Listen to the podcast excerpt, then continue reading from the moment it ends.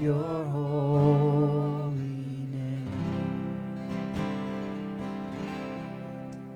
Lord, we love you and we do worship you this morning. In every circumstance, Lord, you are worthy of praise and, and just uh, just thank you this morning, Lord, that that uh, just for the power uh, in your name, Jesus, and that when we praise you, things happen. Lord, I believe that when we worship you, when we choose to praise you through whatever's going on in our lives, uh, you do things, and you, and you are always fighting uh, on our behalf. And so, thank you for that this morning, Lord. We love you and we bless you in Jesus' name. Yes. Amen. Amen.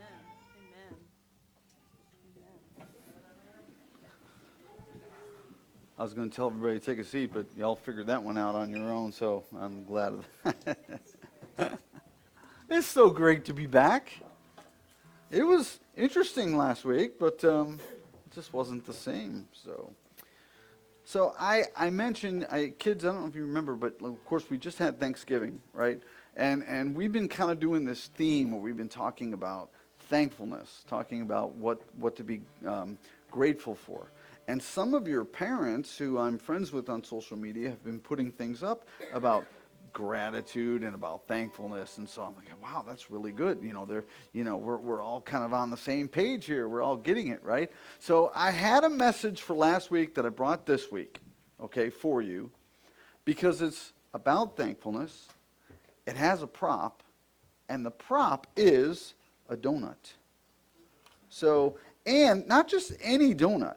I have it on very good authority that this is absolutely the best donut in the entire world. It's, it's got the, the white uh, icing and the rainbow sprinkles, right? And so I, I, I got six of these today, and I got six of the chocolate ones. If that's your thing, I'm not taking them home, so somebody better like eat them. I may eat this one just because I've had my hands on it, but we'll see. So when we're thinking about being thankful, okay? If I showed you this donut, and I'm going to try to do this without making a big mess because, all right? So, is this a whole donut? Would everybody say this is a whole donut? Yes? Okay? But wait a minute. Isn't there a space missing right there in the middle? What is that? That's the center of the donut, right? That's supposed to be there, isn't it? If it's a donut, if it's a proper donut, it's supposed to have a hole in the middle? Well, see, donuts are a lot like us. When we're thinking about what we should be thankful for, a lot of times we concentrate on what we think is a hole, something missing inside of us. But it's not something that's missing. It's something that, by God's design, is just the way it is. You are complete the way that you are. Even though you may look at that hole and go, I'm missing something. You're really not. Okay? So I want you to remember that when you're thinking about what to be thankful for and you're thinking about your life, think of a donut. And not just any donut. Think of the best donut ever, right? Okay? Can you remember that? Let me pray for you before you head off to, to uh, learn back there. Um, Father, just help us today to keep being thankful. Just because Thanksgiving is over, Lord, we don't want to stop being thankful. Thankful to you, thankful to everything that you're doing in our lives, thankful for being with us. And God, would you help us when we see something in our lives and we think something's missing? God, would you remind us that you have us right where we need to be and that you are all we need? Help us to remember that. In Jesus' name, amen. Okay, you can go to class now. I need, now this is a tradition we started last year where we have our Advent wreath up and we ask one of our families to come up and light the first uh, candle of Advent, which is, I, I love this, it's the hope candle, right? So that just works perfectly. So um, I have invited the, the molars to come up and, and to be the ones to light the hope candle. That is this one right here. Uh, Adrian, your hands are full, so your, your mom can join us. Would you like to join us? Ross, I'm going to let you do this, buddy. Okay? So you just got to hold this down with your thumb. There you go, just like that. Okay? And if you would go ahead and light the hope candle, which is that one right there, then we will say a quick prayer. Thank you, sir. Okay, he did that like a professional. I may have to have him up here every week. Let me pray for us. Lord, um, we pray for hope. We pray for strength for every day, the things that we deal with. We thank you for the hope that we have in Jesus. Lord, as we light this first candle of Advent, as we start to, this journey over the next four weeks, would you remind us to continue to not lose hope, that our hope is in you? We pray all this in Jesus' name. Amen. Thank you. I'm going to leave that lit. Come back over here. I hope you can see that. All right, I got to move my donut because otherwise this thing is going to fall, and that's just going to be a big mess, and we don't want that at all. So. Um, so, officially, good morning to uh, those of you that are watching online, those of you that may be watching later on the delayed feed. Good morning to um, our brother uh, Richard down in Florida and our mom. Hi, mom. Uh, to David King's family in Kentucky. Hello to the Kings up there. Um, we still feel bad about Tennessee beating you guys a, a little, but you know that's. A, but anyway, um, uh, we're decorated we got our Christmas on, right? And I, by, by we, let me just say that my sister Bonnie, uh, my daughter Alicia, was Cody here? My son-in-law was here. Ivan, were you here? Yeah. Okay. So the whole team kind of came in and Christmas this whole place. And so online, I'm sorry the way the camera's set up, you can't see our beautiful Christmas tree. So come here come here and, and join us live so you can see this beautiful tree. We also have a, a tradition that we started last year with all of our families where we ask, if you didn't do this last year, please do it. We want each family to bring a Christmas tree ornament that, that symbolizes your family. If, if it's what you're, you know, something you're into, something you enjoy together, that sort of thing. And hang it on our Christmas tree because it's our Christmas tree. It's, it's a family thing. And it was just really nice to, um, I knew it was coming but it was nice to come in this morning and kind of see the decorations, you know, and, and the, the, the poinsettias here and um, just everything. The Advent wreath, uh, everything was all set up and it looks beautiful. Some decorations back there in what we've dubbed the cozy corner. You know, for um, for when we're here on Tuesday nights with divorce care, but uh, yeah, it's uh, uh, it's really nice, all the decorations, and um, we're really really glad that the Christmas season has officially launched after the last Tupperware lid was closed on the Thanksgiving leftovers, and the, the belts have all been let out, maybe one notch, uh, you know, depending on how aggressive you were on Thursday. But the decorations and the preparations are here, and along with that, the music. How many of you started listening to Christmas music? I won't bust you. It's okay, right? Okay, so um, in my opinion, my humble opinion, I think one of the greatest pieces of music ever written is played at Christmas, and that is Handel's Messiah. I mean, it's become so famous and so well loved as a work on its own that, that many people don't realize that almost its entire text was, um, it comes from the words of Scripture. In, in every performance, the, the pinnacle, you know, when they, when they get to the, the hallelujah chorus, right? And uh, that, all of that comes, it's so, it's so compelling that people just stand, right? Hallelujah. I'm not going to do it, all right? Okay, you know, because I would just ruin it for you for the rest of your lives. But you know what I mean, right? And, and people just get, they stand up and they just get so into it. It's just so beautiful. Especially when, when the basses in the choir sing, He shall reign forever and ever. This morning, uh, we're starting a, a brand new series, and it's based on this very famous text. A series that I'm hoping is going to be a landmark series for our church. During these next four weekends, we're going to look at four descriptions of that child that was born in Bethlehem. It may be the most needed elements in our society at this time. So, as an introduction to this series, I'm going to read you the full text which Handel wrote his Hallelujah chorus from. And it begins in Isaiah chapter 9, verse 1. But there will be no gloom for her who is in anguish. In the former time, he brought into contempt the land of Zebulun and the land of Naphtali. But in the latter time, he has made glorious the way of the sea the land beyond the Jordan, Galilee of the nations. The people who walked in darkness have seen a great light. Those who dwelt in a land of deep darkness, on them has light shone. You have multiplied the nation, you've increased its joy. They rejoice before you as with joy at the harvest, as they are glad when they divide the spoil. For the yoke of his burden and the staff for his shoulder, the rod of his oppressor, you have broken as on the day of Midian.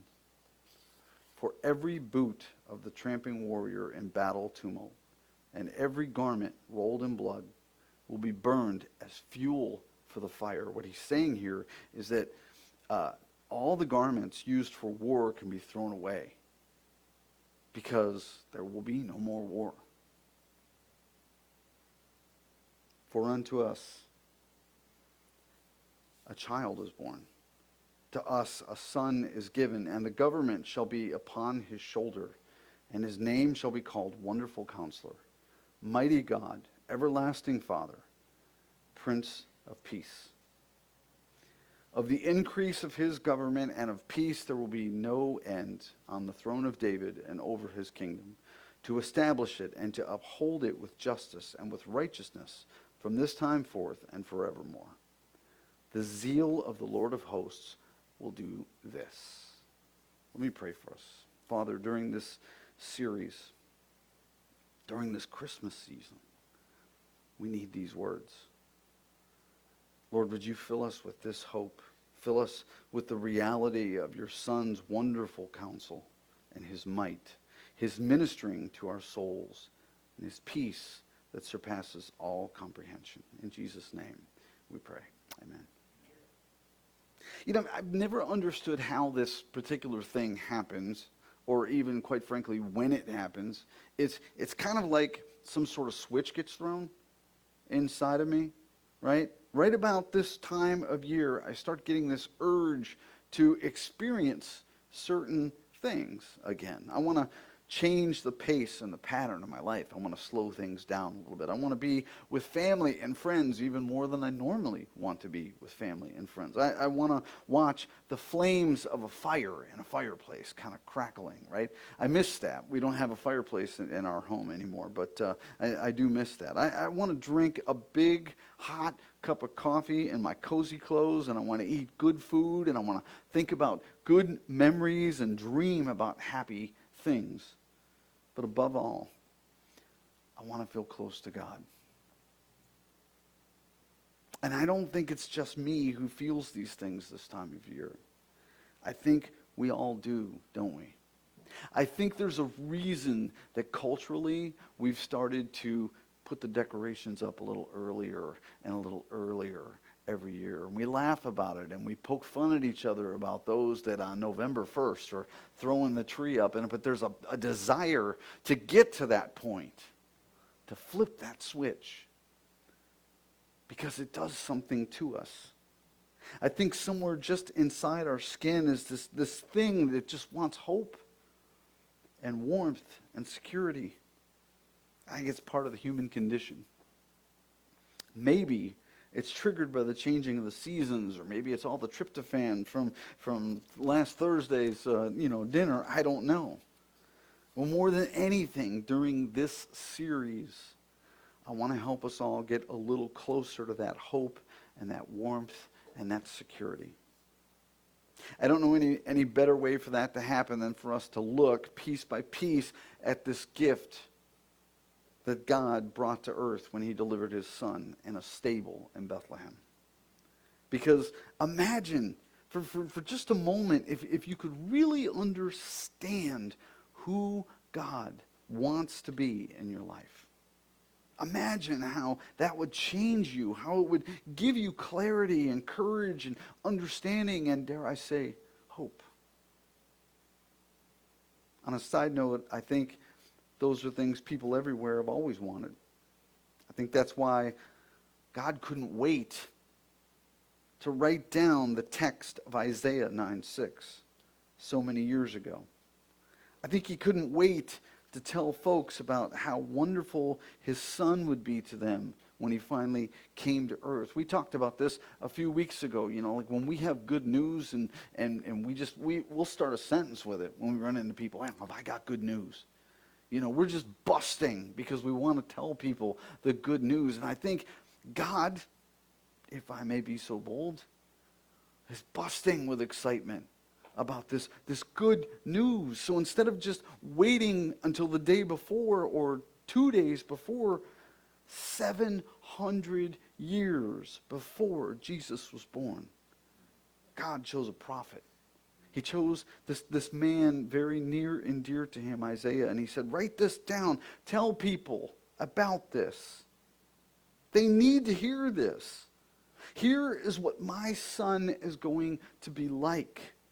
He's going to be a wonderful counselor, a mighty God, an everlasting Father, a Prince of Peace to you all. Because so many people need needed the clarity and the courage and the understanding and the hope. And God began announcing the news about his son 700 years before he ever arrived. Talk about planning. You know, I've mentioned many times before, I'm married to a planner. Okay, it's part of my life. I just, I sort of just accept it, right? I mean, we, we can be away on a vacation together. Okay, this happened when we were in Scotland this last June. Breakfast, Inverness, sitting there, beautiful sights, right? Nice cup of coffee, just had breakfast, and she looks at me and goes, Okay, let's start talking about 2024. And I just gloss over. I just shut down. And I think she knows that that's going to be my reaction. I think she gets a little bit of a kick out of that. I don't know. But that's just who she is. For, for somebody like me, it's just day after day after day after day. Don't, don't give me more than a week out. I can't handle that. I can't process that. But she can, and she does. Thank God, because otherwise we'd have nothing on our calendar, and all of a sudden people would be calling us, Aren't you coming to so and so? Oh, we forgot. So, so I married a planner. I understand it. And she gets so excited she can't contain herself. I think, in a way, this is what happened in Isaiah 9. As early as 700 years ahead of time, God was getting so excited about the difference that his son was going to make on planet Earth. He started telling his friends about it the prophet Isaiah. We know from historical records that Isaiah lived from about 760 BC to 680 BC. That always throws some people, you know, the, the numbers go down, you know, when you're in BC, you know, so it's a, um, the, the, the furthest out, the number's higher, and then it works its way down to, you know, to one and, and that kind of thing. But as I was thinking about that, it, it occurred to me that during these four weeks, we're going to be looking at some words that tie us into a historic flow with spiritually sensitive people over the last 27 centuries.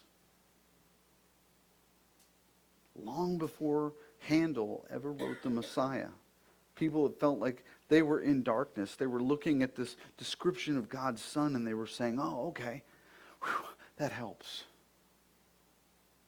I get that. I have hope.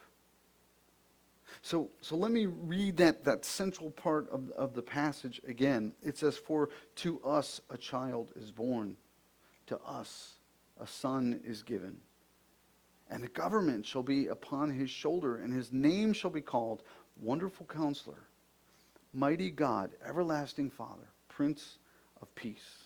Now, some people who wonder how the Bible can be true read this passage and when they learned that it was written 700 years before Jesus was born, and that the Israeli government actually has a copy of it on display in Tel Aviv that dates to 100 years before Jesus was born, they say, You mean the Bible spelled out 700 years ahead of time that a child would be born who would be called God's son and bear the responsibility of governing mankind?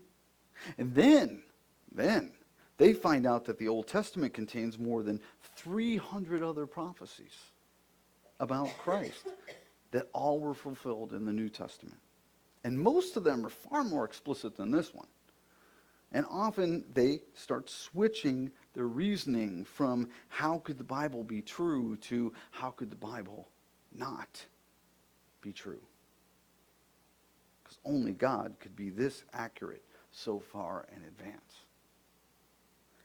His name shall be called Wonderful Counselor. So I want to talk about that today. I want to walk through that phrase in the hopes that you will never again look at a manger scene without appreciating the wonder of the person who is in it. We spent all day yesterday decorating the house, so there are manger scenes up, okay? Just, just to give you your full money's worth, I'm going to throw a little Hebrew at you, all right?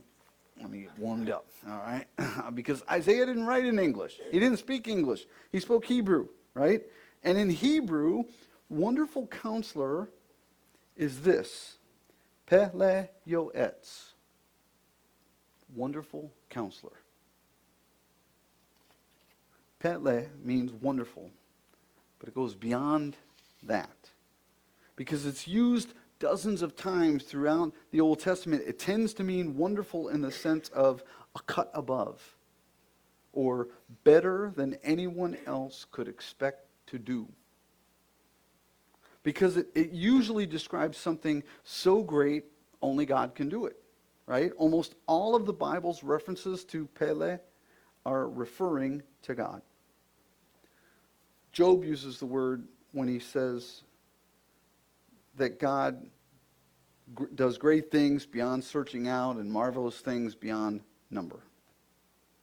David says about God, For you are great and do wondrous things. You alone are God. The words marvelous and wondrous in these verses is pele. You see the sense of it? Yo, yoetz means counselor. But in our day and age, we've sort of co-opted that term to mean something else. When, when we think of counselor, we usually picture a couch, right? Or cozy chairs. We picture someone sitting across the room asking us things like, so, so how do you feel about that? Right? T- tell me more about your family growing up.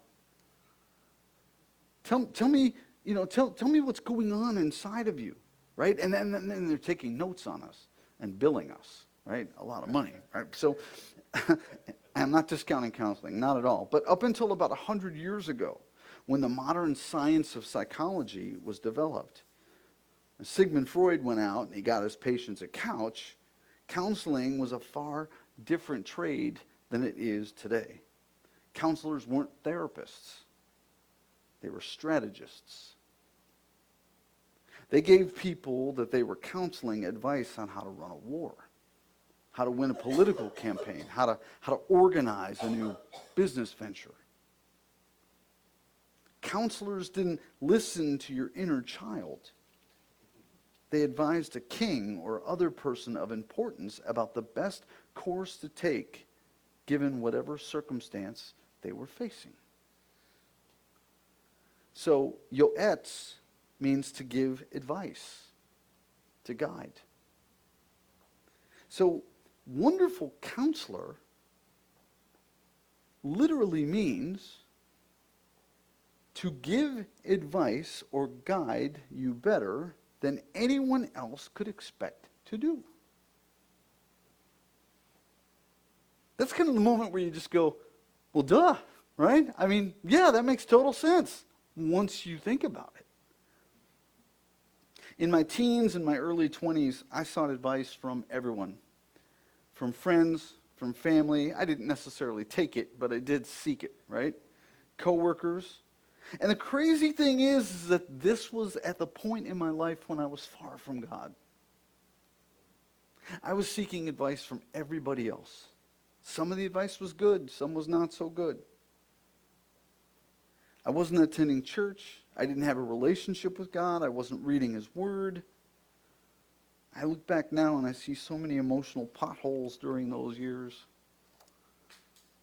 But you know, since that day, Since that day that, that I invited Christ to play a leadership role in my life, I mean, literally, Jesus, take the wheel, right? He has been a wonderful counselor to me. I'm growing in, in patience. Never thought that would happen. I'm learning to have compassion, to remind myself to consider how others are seeing things or dealing with things before I act or I react. Many of you know that, that there's a hobby that, that I'm very passionate about. I enjoy 3D printing and making stuff. Okay? I'm a nerd. I wear it proudly. Okay? What you probably don't know is that things don't come off of a 3D printer just perfectly formed and ready to go.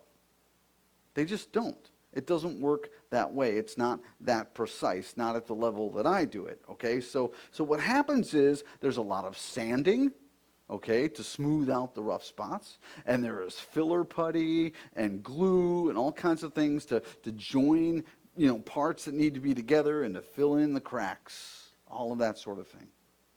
A lot of time. There are jokes about it in the community. People put up these memes. I hear people just a skeleton with sandpaper, just because they, that's where you just died. You know, where you were doing all that sanding, right? And and and when I look back at my life, where I was when I asked Jesus to take over leading for me, I didn't go from just being this, this broken, you know, unredeemable person to da da, super Christian. That didn't happen. I see now, looking back, that there are edges that had to be sanded off. There were cracks that needed to be filled was very reminiscent of things that I have struggled with as a creator. To see what my creator is doing, not in just my life, but in every life. Every person that God touches, every person that's walking through a, with a relationship with Jesus. You know, gluing together the disjointed parts in your life. God's wisdom and his counsel, they, they guided me to a point where, where I was ready to step into a bigger role slowly and slowly and slowly, whether that was serving in, in the church where I was attending and volunteering to do things and, and, and then finally relenting to his call and saying, okay, fine, I'll do it. Stop asking. I'm here.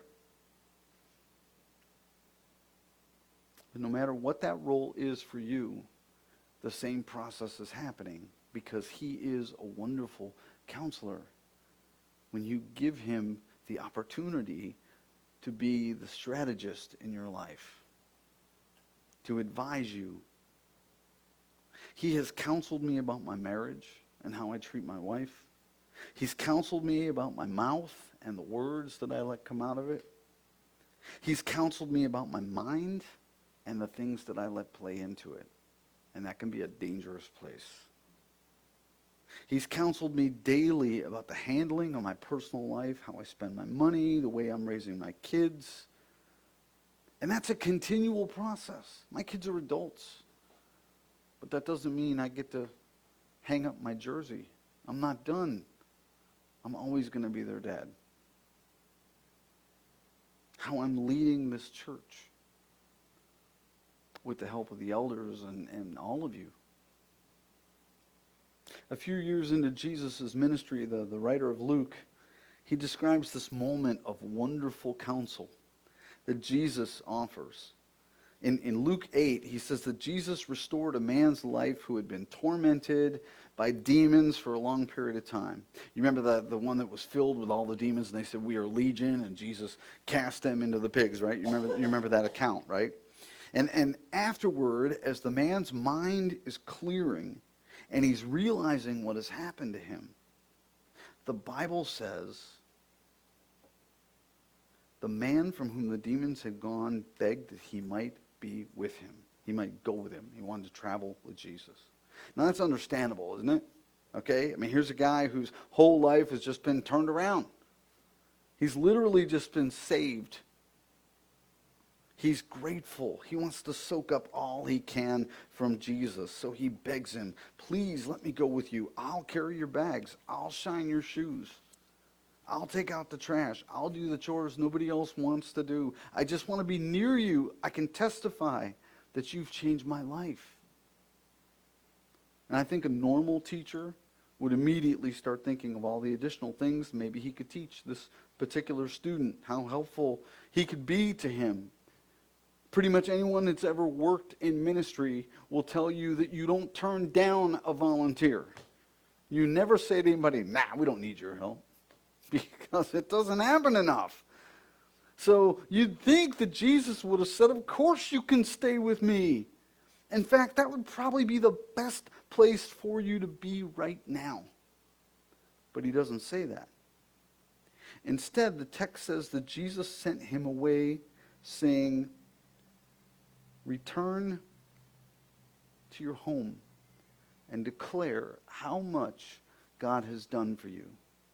And he went away proclaiming throughout the whole city how much Jesus had done for him.